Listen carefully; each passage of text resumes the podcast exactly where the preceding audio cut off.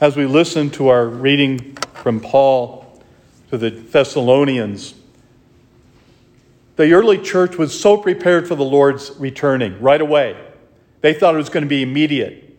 After all, they've already experienced him coming back once, so they were assuming that he was going to come back right away and take them with him. But it was delayed. It kept waiting and kept waiting. So the people were getting confused. We've turned over our life to him. Why isn't he coming back? So Paul tries to comfort them and saying, Don't worry, it's okay.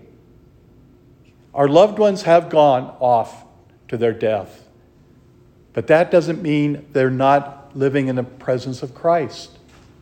You're living in the presence of Christ now.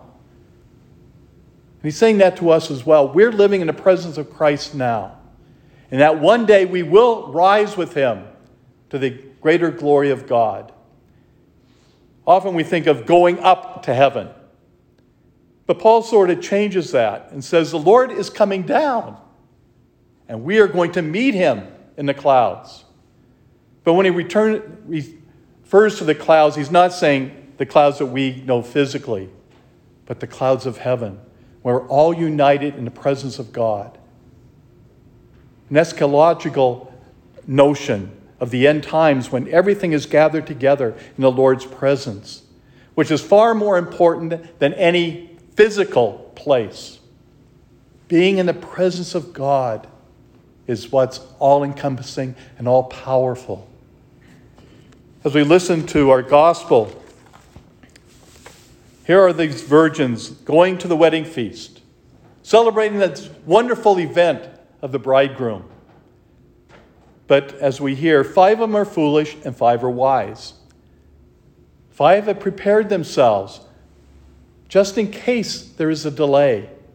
They're going to be ready. The five others thought, well, he's going to come pretty soon, so we'll just go and be prepared that way. Then he comes and they're not prepared. What does that say to us?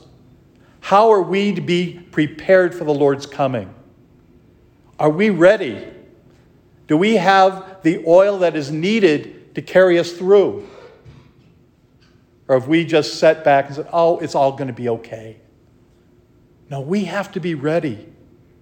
That means understanding our commitment to the Lord, understanding our commitment to one another as brothers and sisters of Christ, as children of God,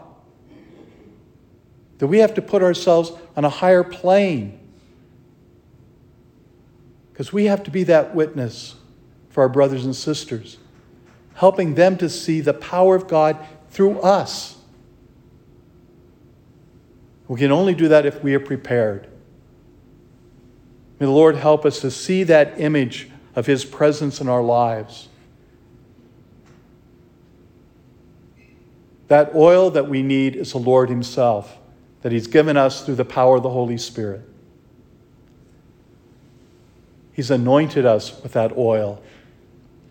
Now we take that oil and use it to bring about God's presence for ourselves, for our families, our community.